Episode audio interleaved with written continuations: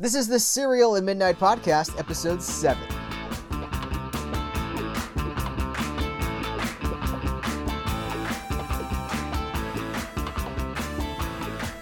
Hello and welcome to the Cereal at Midnight podcast. My name is Heath Holland, and this is a really fun one because we're talking about Cannon movies with the guy that knows Cannon movies more than anybody else that I that I know. Uh, Austin Trunick is the author of the Cannon Film Guide. Volume 1 and Volume 2, Volume 3 is on the way. Now, if you're watching the video version of this on YouTube, hey, podcast listeners, there's a video version on YouTube. Hey, YouTube viewers, there's an audio version wherever you get your podcasts. Got cross promote each platform. Uh, if you're watching the video version, you see that I am holding up these two volumes, and they are beasts. They are mammoth behemoths. Volume 1 I thought was big at the time. It's about 525 pages. Let's say maybe let's say 530, um, and I thought it was pretty exhaustive at the time. Because this is actually the second time I've talked to Austin Trunick, and uh, hopefully not the last because I, I just love the guy and what he's doing. Um, but volume two comes along, and it is a thousand pages and so much more uh, in depth with even more interviews. So here's what Austin does. Austin is a Cannon Films fan. We talk about Cannon, the Cannon Group, we're talking about Golan and Globus. We're talking about all those wild, wonderful, weird, crazy. Uh, they look like they're exploitation movies, but they're done with huge, for the time, huge budgets. Now we look at something like The Fast and the Furious now, or all these Marvel movies, or you know, there's so much exploitation at the box office now, but it's these huge budgets. Um, I think I saw the other day that the the Fast and the Furious, the next Fast and the Furious movie is like well over three hundred million dollars as a budget. It's crazy, crazy, crazy stuff because the exploitation movies historically, the 40s, the 50s, even the 30s, you know, like let's go back to Reefer Madness or something like that. These movies were shot with such a low budget and they were B pictures. They were meant to be like, you know, the bottom half of a, of a double feature with the A picture being the prestige title and the B picture being like the bonus movie. But B pictures got away with so much uh, and exploitation movies were really leaning into whatever was salacious, whatever sells. didn't necessarily have to be scummy or anything like that, but just whatever, like whatever keeps people watching. And would they deliver the goods? Sometimes they would. Sometimes they wouldn't. You know, Corman would know. Roger Corman would know that you craft a good poster, you can sell a movie based on a poster. And of course, that continues into Golan and Globus with the Cannon Group because those posters are amazing. So it's marketing materials for movies that never existed. And Austin is the guy to talk to about Cannon movies because he is the keeper of the flame. He has he has the materials. Is like in this interview, he's like, ah, let me just show you this. And he's taking out huge file folders full of press materials, press releases, pitches for movies that never got made, pitches for movies that did get made, but with different people attached to them, uh, advertising posters and you know, like big lobby card kind of things for again movies that never were produced, but they were marketed. You know, like we sell the idea, then we make the movie. So Austin Trunick is the man to talk to when it comes to Cannon movies. Uh, and I know so many of you guys love Cannon films. We're talking about. I'm going to hold these up again. We're talking about Chuck Norris movies. We're talking about Lou Ferrigno. We're talking about Bronson. Uh, we're talking about the dance, the dance movies. We're talking about Ninja, Ninja Three um, with the American Ninja films. We're talking about Michael Dudikoff, Cannon movies. Uh, they owned the 80s. I was lucky to have grown up in the 80s when these movies were dominating. The, the, the Cannon Films 3, The Domination. I don't know. Uh, they were huge. But the story of Cannon Films, and not just the, you know, like the business side of it, but also the film side of it. What was it like to work for these guys? How was it like the, every aspect of this? There have been multiple documentaries about Cannon films, uh, but none of them go into the level of research or detail or really history that the Cannon Film Guide does. Austin Trunick talks in this interview about uh, his research process. I'm fascinated by this, you guys. We, you know, a lot. I you're gonna see this when you watch this interview, but I want to preface. I want to like prepare you a little bit. What does it take to research a multi-thousand page project like this? When you want to talk to someone, you want to talk to an actor that was in a movie, what does it take to research that? When no documents exist about, you know, eh, eh, when did this movie shoot? Where did it shoot? He's going, find out in this interview where he's getting this information and what's involved to get that information. I have so much respect. You know, I am a historian at heart. I think that comes through in the videos that you see here on this channel. Um, and, and listening to again for the podcasters that, that are listening, I think history uh, is a big part of what I do. Um, because I just like I was a history major, I was a history education major in college actually, and so the idea of like how to accumulate knowledge, to to keep the to like to preserve the knowledge, and then to to you know put forth the knowledge in an approachable, fun uh, fashion. That's the thing here. And this is a Cannon film history that doesn't read like a dry, boring text. It reads as thrilling as the movies themselves play out on our screens. So, we cover a lot of ground here in this interview. We talk about physical media, we talk about film restoration, we talk about research, we talk about here's a weird thing. We talk about uh, how to how, how to heart like how to lasso your you want the moon, Mary? Let me. We talk about how to how to grab your destiny uh, how to chase your dreams and make them happen. Like that's, I think that's probably not what people were expect out of this interview, but it went there. Uh, we talk about the Mahoning Drive-In, who's doing incredible things, and they just came off some Cannon events this past summer. Uh, so for movie fans, for physical media fans, for fans of the '80s, for martial arts movie fans and action movie fans, this is a crossroads for a lot of awesome things. Uh, and Austin Trunick is just an amazing guy, and he's so talented, and I'm so grateful that uh, that he that he talked to me here. This is the second time I've talked to him. First time I talked to Austin, uh, we didn't go that long, uh, but this we really get into the nuts and bolts. If you want to know what's going on with the Cannon Film Guide Volume Three, well, you're gonna find out in this episode, guys. Without further ado, let me cut to it. Austin Trunick, the author of the Cannon Film Guide. Man, it is good to talk to you. I have so much, like. so much admiration and respect for everything you're doing. I see the Mahoning shirt what? Yeah. Tell me, like, bring me up to speed because you know I talked to those guys and mm-hmm. it's amazing. What? uh Tell me about all the stuff that you you did with them over the summer. Well, I went out twice this summer. Once was purely just as a as a fan. They had a weekend of Catherine and Kelly Save the World. It was Night of the Comets. Um, I went out for Night of the Comet and the Apple, which it's about a four hour drive, about maybe about four and a half from where I live. And that's that's a perfectly acceptable distance to drive to see the Apple on a on a drive-in screen. But then I went back for Action Fest, the second Action Fest they did um, in partnership with Exhumed Films, and I was there for the whole weekend. They showed a Walter Hill triple feature on the first night, but on the second night they had Commando and Ninja Three um, playing together, and on the third night it was a trail uh, trailer show of just Cannon trailers. That's that uh, Exhumed had been collecting for 20 years. And it's far and away the most complete collection. I, I shouldn't say complete, but the most comprehensive collection because they've got everything from, you know, the big movies in there to movies that I didn't even know had trailers, which was was was very cool. Um, he has some really beautiful stuff like Penitentiary 3. I'd never seen an actual like theatrical trailer for Penitentiary 3, and that was in there. And some of these movies, I mean, I've never had the chance to see them on film. I've only ever seen them on VHS mm-hmm. and usually X rental VHS copies, which are super warped and faded. So seeing a trailer for Over the Brooklyn Bridge, just as a random example, up on 35 millimeter, it looked incredible. And it was just seeing like a totally different movie because I've never seen it without the chopped parts chopped off and super yeah. faded and warped. And looking like VHS quality. So that heartened me that there there there are probably copies of these films out there on on on reels that maybe someday we'll get to see some of these lesser known Cannon movies in yeah.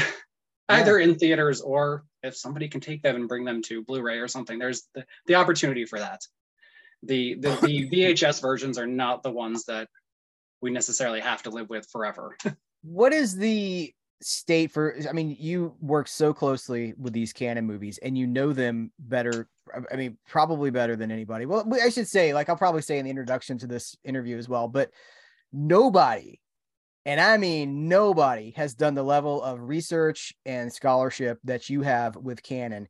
And i you know this is our second interview. We did one previously but like this is i'm holding in my hands these two volumes. And this is this is history. You know, there's like the like a Raiders of the Lost Ark, like this is history. You've done so much research here, and you have talked to so many people, and you are a I mean, you are the Cannon scholar at this point. There is no one that's competing with that. And do you see um are these movies being reassess is there a chance for america 3000 to get like a special edition from one of the boutique labels? Are they even like are the negatives in good shape? Or have, have these movies you know some some of these movies mm-hmm. really low budget movies just disappear. They're in somebody's basement. The negatives are in someone's basement or something like that. What is the state of the sort of the preservation for a lot of this stuff? Is is is what you're talking about even a reality? Is it a possibility? I, I i don't know if this is the right way to say it but the boutique labels seem to be getting more and boutique get these companies that are digging up movies that really aren't the cult films that we are kind of getting a steady diet of reissues for over and over and over again. And there are a lot of things that are really coming out that are unexpected. That's uh, or or things that we've been craving for a long time. Mm-hmm. I I think of just last year, Vinegar Syndrome had very nice versions of Tough Guys Don't Dance, which is a personal favorite of mine, which I never thought anybody would pour the the love that they did into it. But you also get again, like with with a label like that, or with imprint or what Radiance is suddenly doing, sort of digging into these movies that have kind of not gotten the the home video love that mm-hmm. that others obviously they've been heaped on with special editions over year year after year after year. I I am hoping there's a lot of these movies that I hope a label, one of these labels, would look at and think of, and then again, finding out where these copies of these prints are, that they would go into it. And I hope they look at these films and see that there's perhaps a viable it's viable for them to release because it is a business. I can beg for a release on comments and message boards over and over again. I'll never do anything, but from what I understand, the home video market is becoming harder and harder and tighter and tighter. So hopefully one of these labels finds that some of these films have a are a viable release for their particular audience. Like Mata Hari just got a Blu-ray release from I think it was Kino Lorber. Um, right. So it's just a strange time when they're like, you know, I guess if something will sell a thousand copies, they're like, I let's do it. Let's get it out. So right. Yeah, that's encouraging. Uh, what you said is actually encouraging to me because some of the stuff, it's just like these movies were made to be seen. And in the absence of a video store, you know, I know you probably discovered a lot of these movies on cable and at the at the video mm-hmm. store, right? Mm-hmm. You don't really have a replacement for that. So I wonder just what's the future for movie literacy in the uh in the in the future. Well, I mean, it, a lot of things I think have moved to social social media. My experience in the video store is going in and having clerks that have seen everything and can recommend things to you. And now I, I get a not the same experience, but a similar experience with listening to people on Twitter or Letterboxd talk about what they saw on Tubi, on like the dark corner of Tubi that they recommend. And that's that's the closest to the video store experience I have. But we are we we are also although we've lost that sort of the the that everything that's involved in the nostalgia of the video store we are moving towards an era where more stuff or at least a wider range of stuff is available and not everything by far not everything and stuff spread, spread across streaming services and being in print or out of print for for disc disc wise but one of the things that really makes me happy to be living in the era that we are is that I'm not limited ge- geographically. I think of going to the video store in the 80s and 90s, especially in the 90s, with a copy of the Psychotronic video guide from my library mm-hmm. and reading about all these movies, and they sound great. And I can realistically get to maybe two or three video stores where I lived out in Ohio, and they didn't have these movies. Um, I remember one time, a very vivid memory the Lucio Fulci zombie cover, the big box VHS, very, very recognizable, very, very memorable. But being into zombie movies, but I remember seeing that cover at a video store. It wasn't one that was uh, we visited often, wanted to see the film and remembering it, and it was a good DVD era where I could see it because it wasn't at my local store. They didn't have it. It's nice to, if you hear something or read about something, you can, we, we, we're not geographically limited to the video store. I, I'm nostalgic for that era, but also thankful for what we have now with being able to order a Blu-ray, for example.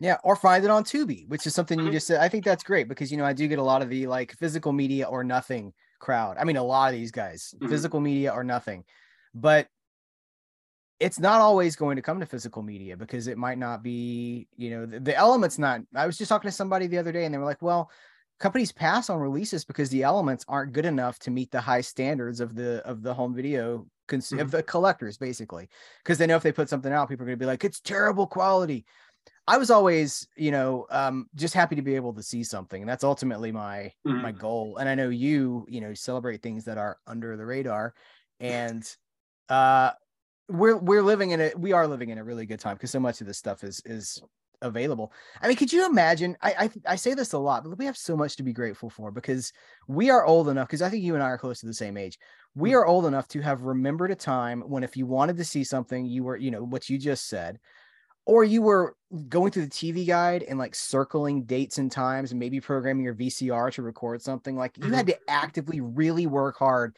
to see certain things. And now it's so much of it's at our fingertips.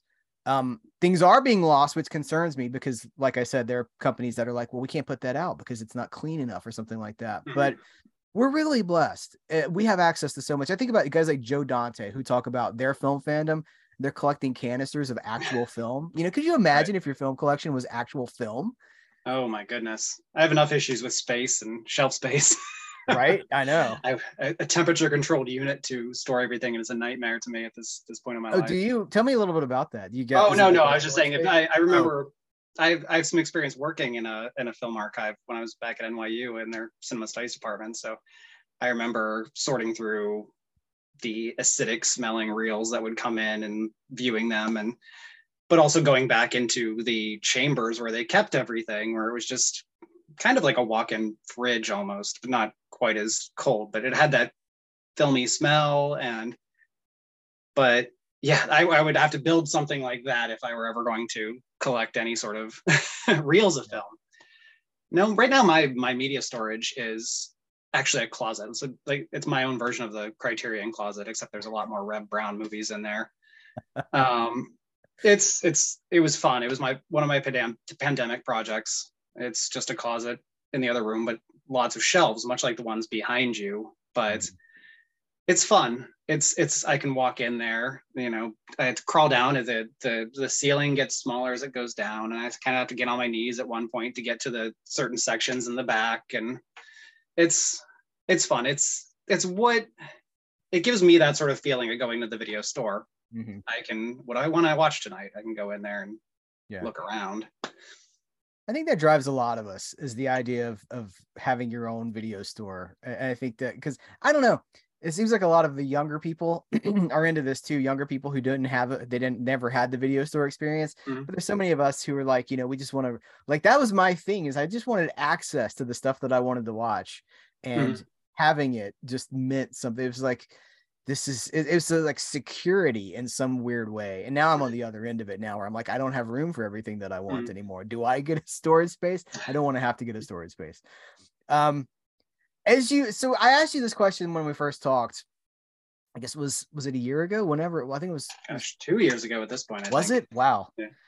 Um do you so as you write these these wonderful books that are the they are the bible for Cannon films i mean they really are um do you have a how has your relationship with the movies changed or has it changed Eh, have you deepened Uh, you know have you become have you loved them more or are you like uh this movie again Yeah, there there's a few. I will admit there are a few that it has been a chore to watch over and over again. Because a lot of these movies I'll watch five, six, seven times to write about them.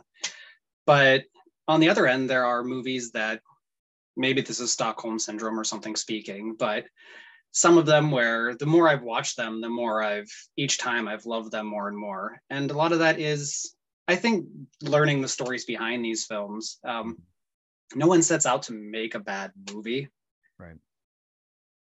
And if a movie things go wrong, and that's usually an interesting and it, it informs the film in some way. And, and to me, that's that's as interesting or more interesting than a lot of these movies that I'm writing about. Um, finding out why they are the way they are.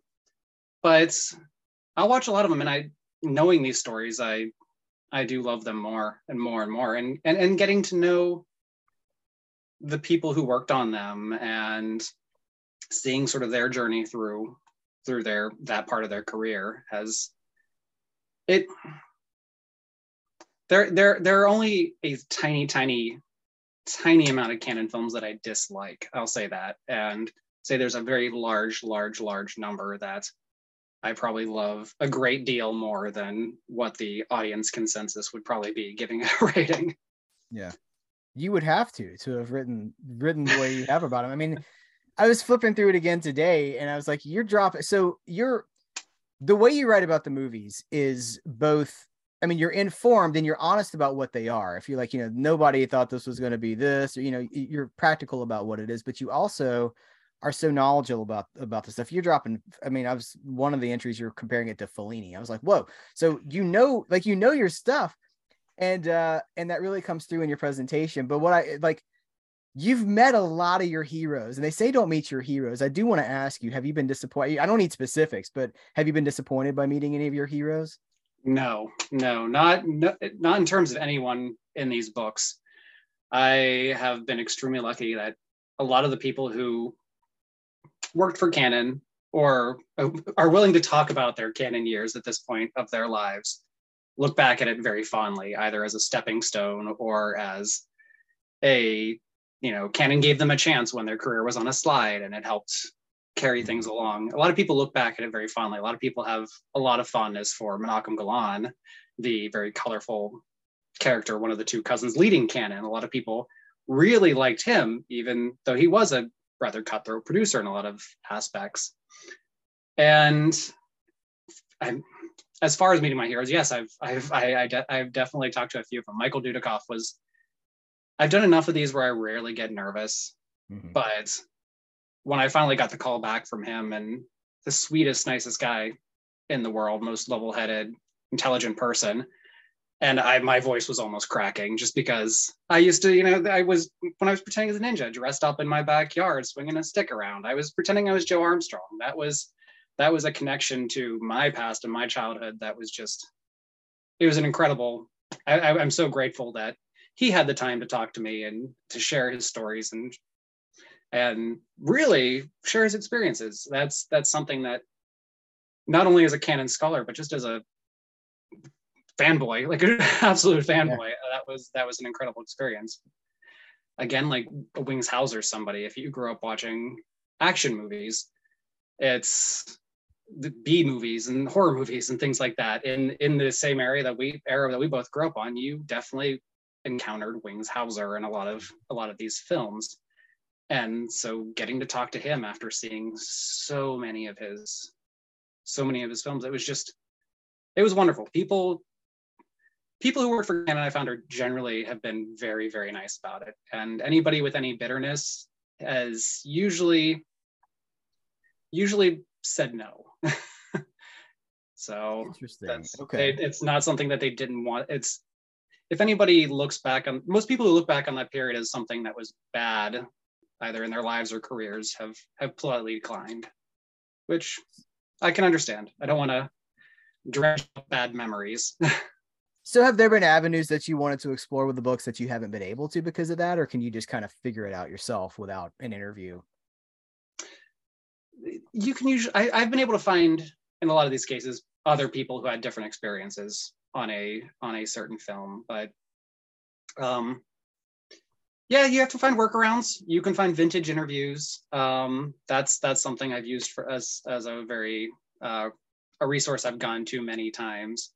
Um, Cannon was very big for inviting film crews to their sets because that was a very easy way to get publicity that didn't cost much money. You just get invite them and let them take notes while you're doing your work. mm-hmm. And yeah, that's that's been one thing finding co-stars, but I will say that if there's any if there are any interviews missing in these books, I don't want I won't name names or anything, but obvious ones as you're reading. It's not for lack of trying. Mm-hmm. I've I've reached out to these people and a lot of them a lot of the ones that are absent were were people who didn't really want to dwell on that particular experience. It's unfortunate, but yeah. we love films whether they did or not. That's true. Yeah. And time gives us the ability to reassess a lot of this stuff too. And I know I heard somebody told a, it was a convention story about Dolph Lundgren, and they asked him about Masters of the Universe, and he was like, "Still holds up" or something like that. And I was like, "Yes, it does." mm-hmm. so, um, I wanted to ask you about your research process because mm-hmm. uh, some people think that eh, research now means you go to Wikipedia or you go to IMDb and you read the trivia. I have there's a commentator who I'm not going to say who it is. I was listening to an audio commentator who was reading IMDb trivia on their commentary verbatim, and I was like, "Oh, that's a no-no. You don't do that." What is the research? Besides, I know obviously you're watching the movies over and over, but like, where else do you go to find some of this information out?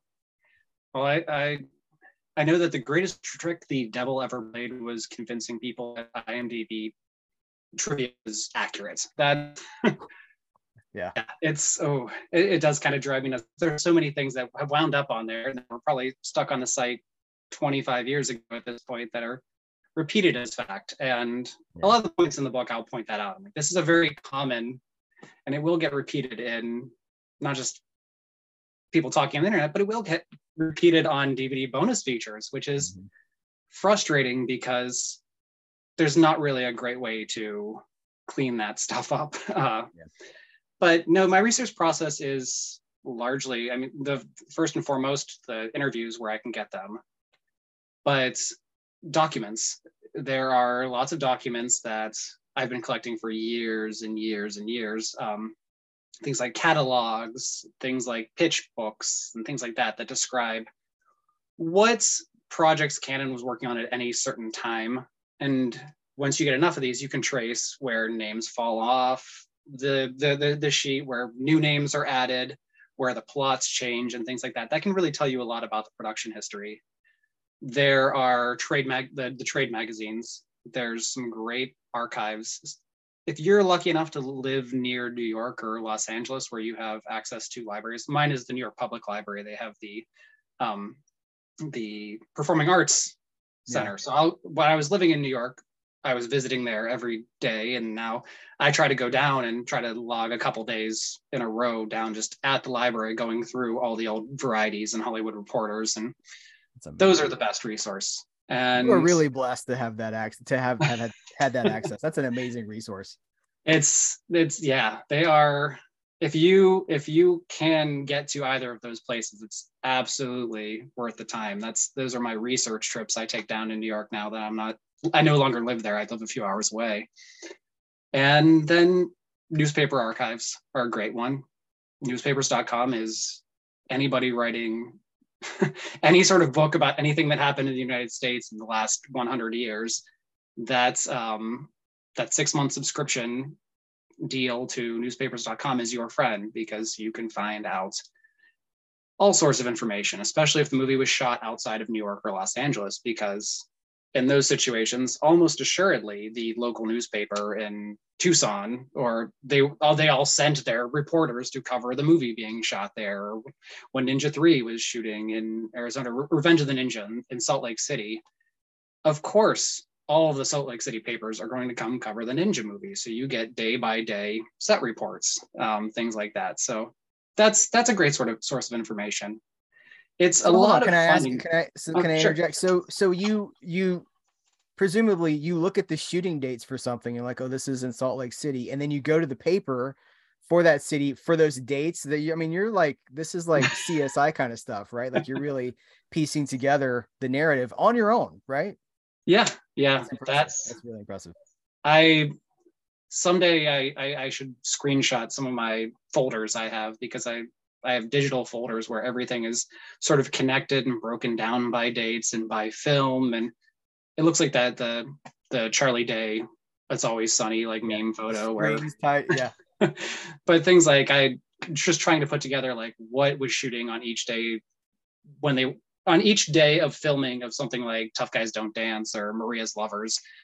Those are both movies that thanks to those newspapers you can sort of write down like oh on Thursday they were doing this on Friday they took a break and like this guy went and did something else and on Saturday they were back to shooting this scene on this side of town and it's the newspapers are a great resource local local print and finally magazines they're they're they're we are living in unfortunately in a period where there there are not many print magazines Mhm. um but we have so many other forms of media that of course making up a lot of the room that those going away um they're filling those spaces that they used to occupy.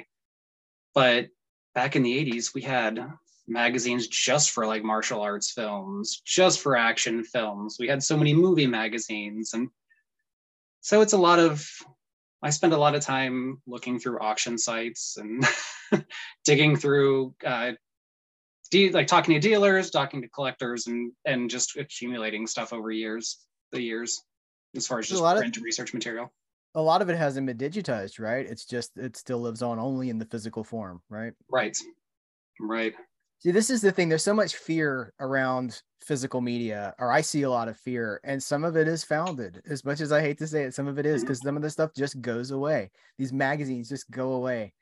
Mhm. Even arch, I'll say for people out there, archive.org is a fantastic resource for old documents. yes yes absolutely I just found a bunch of uh of uh 50s. I was looking for some information about 50s westerns and. I ended up at archive.org and I was like, "Oh my gosh, they've got like the whole run here and they're a nice PDF. You can do PDF, you can do uh EPUBs, whatever you want to." It's like, "Oh, it's like a secret that I don't I guess we're it's I guess it's okay to talk about, but yeah, Mhm. use the knowledge viewers out there, use the, our Well- listeners, use the knowledge responsibly. there's a little a little plug for archive.org it's the only place you can see you can re- easily see uh, godard's king lear that he made for Cannon with molly ringwald and woody allen and just this bonkers bonkers movie but because of various rights things that that godard used that he probably shouldn't have it's been tied up in uh, with rights problems and it hasn't gotten a great media release but if you go to archive.org there's a pretty pretty decent uh, digital digital copy you can view so Yeah, that's, That's it's great. there's great And- stuff like that Yeah. Uh, I always tell people when a legitimate um, avenue is not available, fans find a way. Uh, Mhm. This stuff, you know, it's like it's like Jurassic Park. Like life finds a way, but it is like we find a way to get this stuff, and, and even if it's an eBay auction. So now you have to scan all those magazines and upload them to archive.org. It's your, it's on you now. yeah there's oh gosh i'm gonna do something i'm gonna i'm gonna lift up a very comically large prop but okay. just see you can see sort of the materials i'm working with here this is cow. one box of just Cannon. These are all just press kits, and I've got these. They're they're the comic long boxes, but just filled with thousands and thousands of pages of Cannon print materials. So that's someday. Maybe I'll finish the books and then set about scanning things. But it, I, I feel good scanning some of these things. Is there are pitch kits for pro- Cannon projects that some of the people who were listed as stars didn't know about. They didn't even know Cannon was pitching them as like the star of like a, of this particular movie, and it's fun to grab that and scan that because I've talked to some people who worked for Cannon, and I've asked them like, "What about this project that was never made?" And they're like, "This is the first I've heard of it. What can you tell me about it?" yeah you're the guy So- i'm telling you have you ever thought about um and i don't want to put you on the spot here but like a, a, a book of Cannon ephemera like whenever you wrap this stuff down like maybe a photo book of ephemera you ever thought about that I yeah, it's something I lay lay awake and in bed at night dreaming of. There's there's there are some publishers out there, uh, and and not even like a not even like a going as far as like the big heavy expensive Taschen, but I think of like a company like Bitmap Books, who do these like just gorgeous, beautiful objects, heavy like full color and things like that. Yeah. I would love to do that, even if it was just one of purely of just the Cannon unmade Cannon movies because i've Mhm. got full color ads for almost 150 of these and various things like that. And just reaching off camera here, there's like this is a big old book of Cannon pitches, but we have oh Wow. we have here's the mock-up art of Jim Belushi starring in number one with a bullet, which that was a version of not the version of number one with a bullet that we got, but a different one they were working on for a while. But just some there's this this whole thing is full of unmade Cannon movies. Just right behind my head here is a Escape from Beyond. This was going to be the sci-fi um, gladiator, like space gladiator follow-up to Treasure of the Four Crowns. They were going to shoot it in Wonder Vision 3D. But there's just this beautiful, beautiful art book that they promote, they they produced to try to get the the financing. And again, this is going to look very silly, but just some That's awesome. amazing pieces of artwork and there's so many different pieces of art for even the made movies like masters universe that production art that is just just beautiful it should be somewhere where everyone can look at it and and just incredible Wow. I'm gonna describe this for the people that are listening. So it's like Oh, yeah. horses pulling. It, looked very almost Frazetta, like like Frank Frazetta artwork. Mm-hmm. It uh yeah, I, I apologize for the people people listening, but yeah, it's it was going to be a uh, Cannon Cannon made by the same guys who did Treasures of the Four Crowns, their 3D follow up, following a space gladiator played by Reb Brown, oh, second mention in this this episode Mhm. here. And Richard Lynch is the bad guy. It's like, oh, how how wonderful would that have been? There there are so many movies that, again, I've I've got ads for probably about 150 lost or unmade Cannon movies that would it would be fun to. But even I'm re- I'm looking off camera again now, and I have like some crazy alternate art for um, Lifeforce, and I won't flash it up here on the camera now just because it's filled with nudity. But it's just be- it's a beautiful piece of artwork that was Yeah. unused in the actual like promotional promotional art.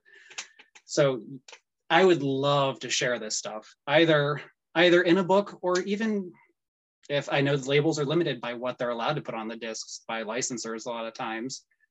But if there's any label working on Cannon stuff and they're listening to this and just feel free to ask me what I have. I'm I'm happy to share it to you, share it with you so that if you know if, if an image gallery or something even would help add value.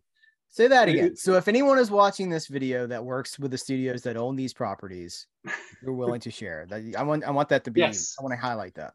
Absolutely. I am willing to share this stuff because I would love to get it into the hands of uh, make it so the people who love these movies as much as I do can have the opportunity to sort of see this history and this, this artwork that goes with them.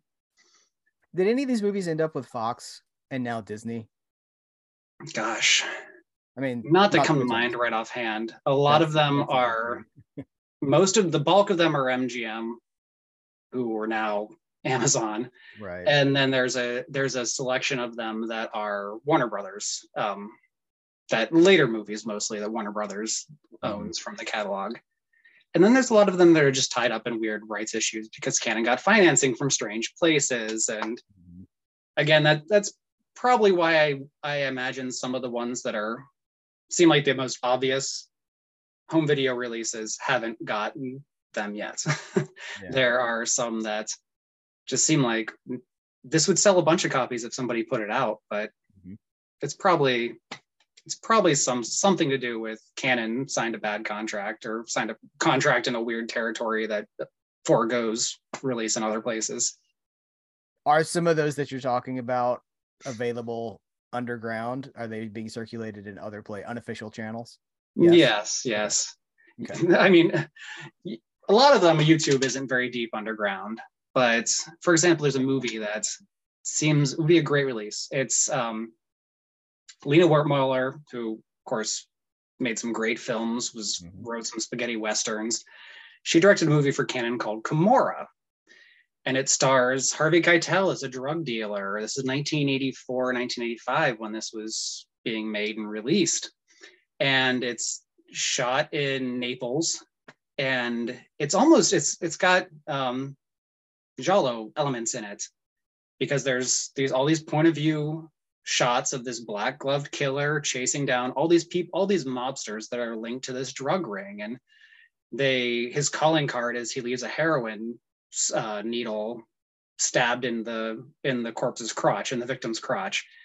And it's, it's just this very crazy um perverse twisted movie with those sort of like horror and italian connections and harvey keitel in a great in a great role. And it's a movie that was not released in the us and for reasons that again probably are tied up with some sort of rights something something held it up.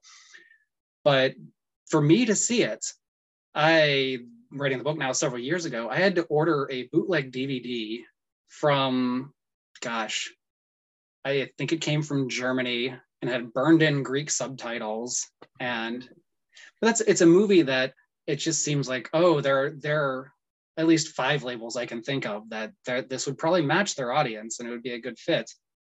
And I even know I, I know a gentleman who has done bonus features for several of the labels, some incredible video essays and things like that, who is a fan of the mill. And it's just like when it's you already have somebody who knows so much about this movie to do your extra features if you wanted to. So that's a movie that if anybody's listening and put it out and and yeah, it's it it it seems like one that more people should see. And again, I had to go through weird channels. I had to give my credit card to a weird site and wait for a DVD to arrive four months later, and then try to ignore the Greek subtitles. You did they didn't take you for everything that you had, did you? Did was uh, no, no. They they probably looked and didn't didn't re- didn't see enough worth taking, unless they can get there and pry this Cannon stuff out of my hands. Yeah, I want to ask you. You you you keep talking about. We're going. We're about to take a left turn here. Um, you seem to manifest the things that you want. I believe that manifestation, I know it's a hippie term, but there is something to be said for setting a goal for yourself and then doing everything you can to make that goal a reality. And you, the way you work and the way you have just talked in this interview, just the last or this chat, whatever this is, the last couple, you, you talked about, you know, if there's anyone out there who, you know, can get this out, if there's anyone out there who wants to work on this stuff, you are actively projecting a willingness and a in a drive. What is is that a goal for you? Is that something that you are conscious of? Um this this ethic this drive? Is that you know what i'm trying to say? I i i think so. It's um oh boy. Well i think you anything worth doing if you're willing to work hard for it you can make stuff happen. And it's something that if you're willing to do that and you put in the hard work, it, will it'll, it'll pay off. I, I think of these book these book projects, which now going on year eight, that I've been kind of head you know, under underwater in in in, in Cannon um, research and interviews and things like that. Before the first one was released, there were a good five years where I was just sort of doing this research and I kind of felt crazy. I'm just like, am I doing this? Does anybody would anybody want to read this? Was is there any point to this? But now it's something that after the first one got out there, I am talking to yourself. I'm talking to so many of my heroes. I'm talking to people who love these movies as much as I do. It's it's no longer that that lonely experience. It's just very very rewarding in every way. I and now it, I would say just the nature of the work has changed. Those those years of just toiling away, wondering if anybody else was interested in these stories beside myself. Now I'm interacting with people on social media. I'm talking to people with for Cannon adjacent projects and things like that. It's it's just it's, it's it's incredibly rewarding. I this mm. this past summer I I got to go to Action Fest and be invited as a guest, and I the Mahoning Drive-In for what they do uh, at their they're such an important place in in my mind, and just to mm. get that information, I was so honored, so absolutely honored to be asked to go out there and introduce some movies. But it's just things like that. If if you really work at something and you really believe in it, I I do believe that it'll it'll come back. It will pay off. mm-hmm. eventually someday. Just yeah. don't don't give up. That's that's I I think that's you are aligned with my thinking on the matter too. And those guys at the Mahoning are so passionate and mm-hmm. I'm so happy to see their success because they love what they do, but they also do the work. You know how much work goes into what they do. Mm-hmm. Um, and even during the off months, I mean, they're still just working so hard to to to get their hands on things and to keep things alive and planning. And I just have so much respect for that. And people ask me sometimes, you know, like, well, what's the secret to you know, I don't want to position myself like, well, I'm a big YouTuber or something like that. but you know, the secret to, to anything, the, the secret to succeeding is to anything is to find something that you have passion for and to just put everything, put all of your work into it. You have to work. You have to work very hard. It, you will probably have to make sacrifices, but if you, I'm with you, if you do that work and if you love what you're doing, you will see the benefits of that. Mm-hmm. Um, did you think when you set out to do this, did you have any idea um, how much how much work you were going to have to do to did you see this workload ahead of you i did not anticipate. I i did not anticipate how much work it would be but again it's been fun. I i couldn't ask for more more fun subject matter to research and write about. That's yeah. if i'm spending you know a, an entire weekend afternoon just reading reading the day to day like shooting of a movie like Revenge of the Ninja, like going through newspaper articles and reading like these these terrible, very low quality text. I'm not disappointed. That's fun. mm-hmm. That's what I mean. Like if you if you love what you're doing, if you have passion for what you're doing, it is work. I don't want to mm-hmm. mislead people. Some people say, well, if you love what you do, you'll never work a day in your life. I don't think that's true at all. You'll work harder mm-hmm. than ever before because you care so much about it. Um, Absolutely. Um, yeah, and so uh, that's I I love what you're saying. Did you so? I I don't want to like I want to ask you about book three, but I don't want to I don't I don't want to be those guys who they like. Here's this new thing. Well, what about the next one? Like, I don't want to do that. But you do you just kind of implied that it's going to be pretty big? Is it? Are you looking at another hefty page count? Yeah, there's still a long ways to go. This one, this this one, it's going to be a bit of a longer wait than there was between the, the first and the second because I started the second. I started the second a bit of a head start. I was already working on it when I was a publisher for the first. So now, now I don't have the head start. So I won't promise a release date. That was. yeah. it, it, it's it's it's it's coming, and there's going to be a lot to it, and it's it's, it's a fun one. There there are several several of the big movies. You have like Rise and Discovery of Van Damme in theirs, but there's also I would say this one has more of the sort of lesser known films because during the late Cannon era, things were financially very bad, and a lot of the movies had to go direct to video. So these are movies that I think, unless people saw them, had them at their store, or now they're watching them on something like Tubi, these are there. There are a lot of lesser known films here. So I think people can people who read the third one will be discovering um, they'll have a higher chance of actually finding things in there, more things in there that they haven't seen yet, or maybe they are they're not familiar with. And certainly where the backstories have not been told. There, these are a lot of movies that don't even have an accurate IMDb trivia or Wikipedia pages. So gotcha. they're just listed in filmographies. Are you um you gonna be done with it at three? Is three like it's a trilogy?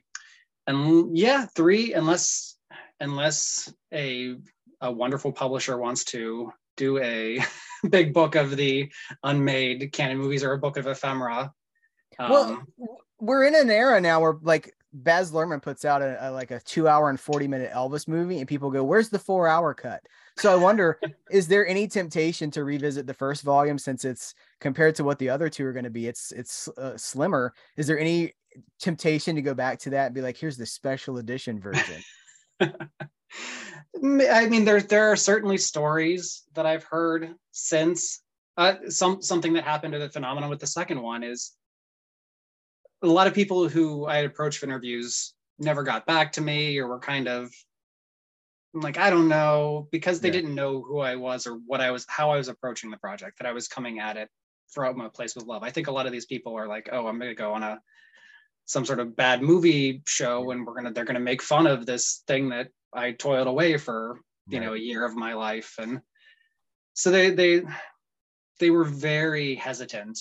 But with the second one it, it when I was working on that the first one was out there. People were talking about it and they could see that. And I think that gave a lot of people confidence. There were people who I had hoped to get for the first volume who suddenly I got emails back from. There were people who who were in the first one and received a copy and was like this is this is what I was hoping it would be. Like let me give you here talk to this person. Here's a phone number. Here's a phone number.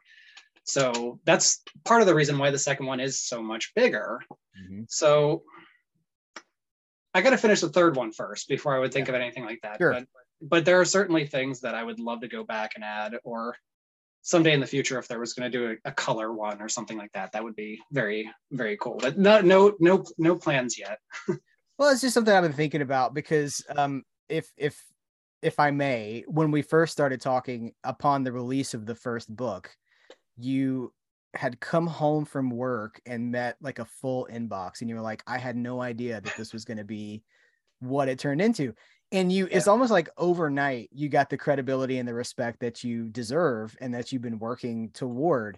It just hit all it like you. It was val- It was like almost overnight validation, and so I was just wondering if that impacted if if you had any plans because you know now you can tell things the way you want to tell them or you have you have the um the credibility is not the word that I want to use because you've always had the credibility but you have the the cachet within the industry now. You know what I mean? To uh to get some things done and to open some doors. So anyway I, I appreciate your answer on that one. What uh is there anything that like non-Cannon you know i know you- you're working on other things. You're always working on things. What what else is going on with you? Whew, well i've I, i've started giving some thought to what comes after Cannon. Because when this when when this third book is done i have gotten used to a such a regular pace of, of, of work and finding time to do it where where i can and um, getting the most out of the time that i have to devote to this project. And i just i wonder a bit where that energy what what project i can channel that energy next. So i've been i've been keeping some documents and ideas and i've been collecting materials for other books in the same space.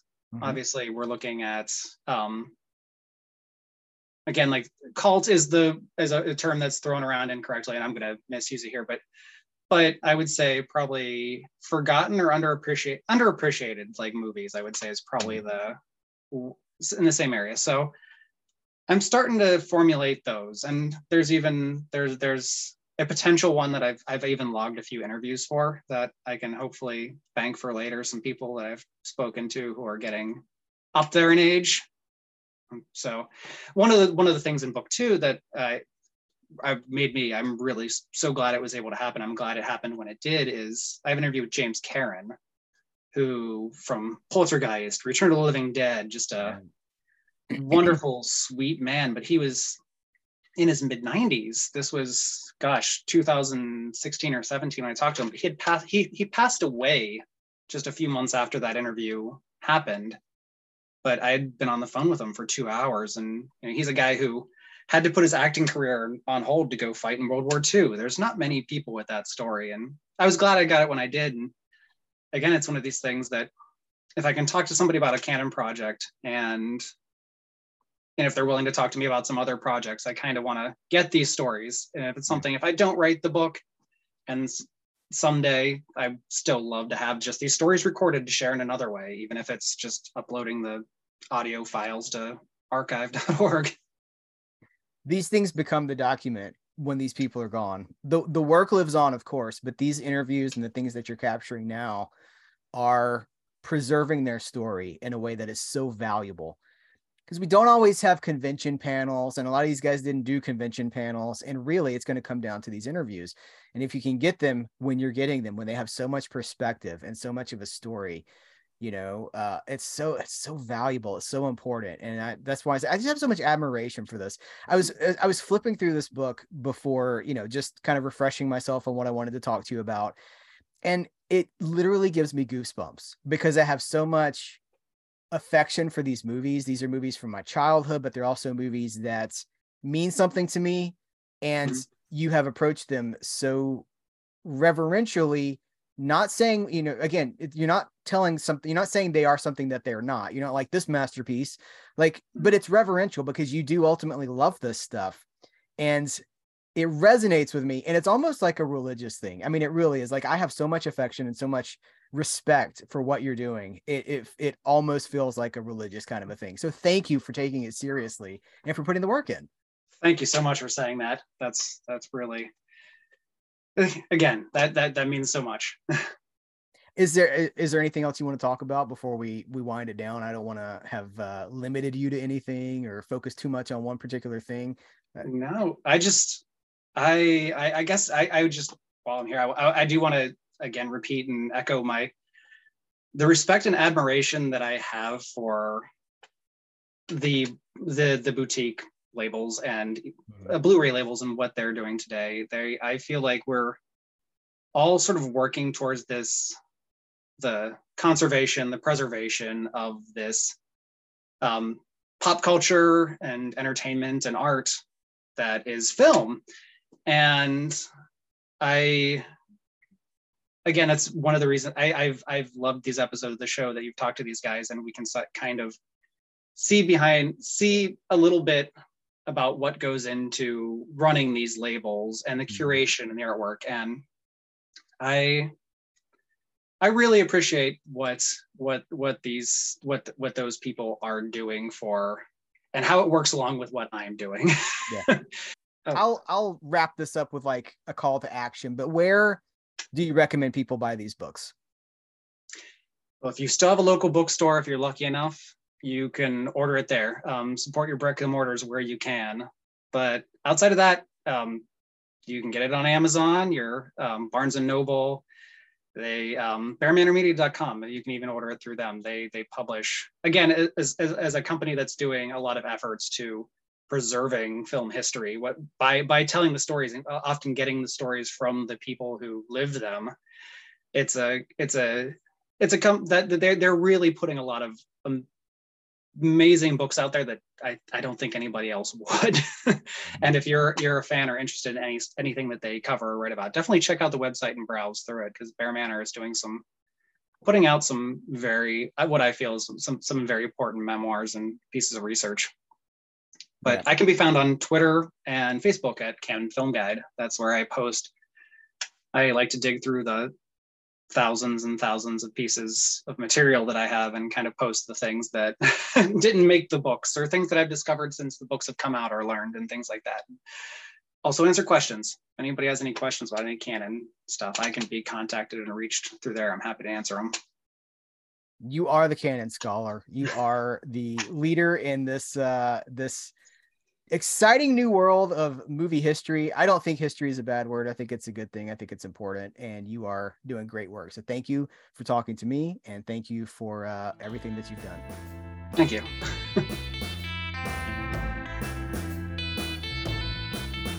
okay, so when you come off an interview like this, don't you guys just want to go watch Cannon movies? When I th- these conversations inspire me, they make me want to go just watch movies that's kind of what you know that's the goal of any conversation like this is just to like fire your passion for this stuff. It also makes me want to go get a subscription to newspapers.com because i'm like oh i've been researching all wrong. As always thank you so much for any support that you can provide Cereal at Midnight. That comes in the form of subscribing. Yeah please subscribe to this podcast or this channel. Give us things like thumbs ups. Please rate review uh, and subscribe to this podcast uh, tell your friends. That's I think that's probably the biggest thing that you can do is tell all your friends that you're listening to the Cereal at Midnight podcast. That hey, Cereal at Midnight podcast. Cereal at Midnight loves movies and they they love comics and they love music and things like that. But they're having different conversations than everybody else is having about those things. Uh, help us to get our name out there. Uh, a lot of people know and support Cereal at Midnight. We got a lot of. I want to thank the Patreon supporters that make this thing happen each and every was gonna say each and every week. The podcast is weekly, but Cereal at Midnight is darn near daily over on the YouTube machine. Uh, and there's if you are listening to this podcast, and you're like, I, I gotta have more. of The Cereal at Midnight. Then head over to the YouTube channel. It's Cereal at Midnight. It's, it's youtube.com slash Cereal at Midnight, just like you would say it, or just like you would write it, or just like you would dream it.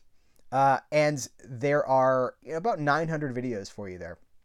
And they range all kinds of topics. They range me. I'm a, I'm a huge vinyl supporter and, uh, and, and collector. I'm a huge music fan. I'm a huge comics fan. Um, but really, movies, if you're here for movies, there's a ton of movie coverage on uh, the Cereal at Midnight YouTube channel, ranging from interviews with lots of creative people that haven't been featured here on the podcast. Maybe I'll, you know, one of the reasons I wanted to create this podcast was to convert some of the video interviews that I've done to audio format so people they'll be more approachable for people, right? Because YouTube is it seems to be more and more geared to a quick view. You know, we have our, our attention spans are not what they used to be, especially when we sit down in front of something and engage with it directly. Uh, YouTube does not specialize anymore, if they ever did, in longer form content. And uh, I have the analytics, right? So I know how long I have most people. It is an increasingly shortening attention span, but that does not apply to a podcast because you're listening to this going down the road or while you're jogging or while you're walking at the mall, while you do your taxes, Mr. Anderson. Uh, you're able to take this with you wherever you want to go. It's in your pocket, right? So uh, that frees up all kinds of things. And I would like to slowly start converting more and more of those conversations to audio format for you guys. Uh, but uh, yeah, there's no need to keep this thing going longer than I have already. So thank you so much for checking out this episode. Please get involved. You can email at cerealmidnight at gmail.com. Uh, you can find all our social media links in the description of this video. Thank you very much for checking out this episode. Please stay with us. We have more exciting things coming in the next few weeks. I mean, really, you guys, it's just it's a it's an embarrassment of riches. We are the conversations you are about to hear are so amazing, and uh, I'm so glad to be here to share them with you guys. Take care until next time. I will catch you